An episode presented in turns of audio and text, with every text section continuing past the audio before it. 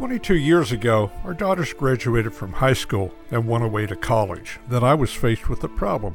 It is tea time with George Caylor. A 6,000 square foot house with just two people in it. I decided to have a bed and breakfast. And since I love people, it was a great business until I was forced to say something that I really didn't mean. So I wouldn't say it. One of the major listing services for bed and breakfast made the decree that you must fly the rainbow flag on your website, meaning you're gay and lesbian friendly. And now there's even more categories of how people like their sex. And we never turned away anybody. But to be forced to say that you endorse what they do, if you know anything about civil libertarians, it really didn't go well with me. So we simply didn't use that listing service. And 2 years ago we shut down the B&B. After all, who wants the thought police to sue you into bankruptcy? To hear more, go to teawithgeorge.com.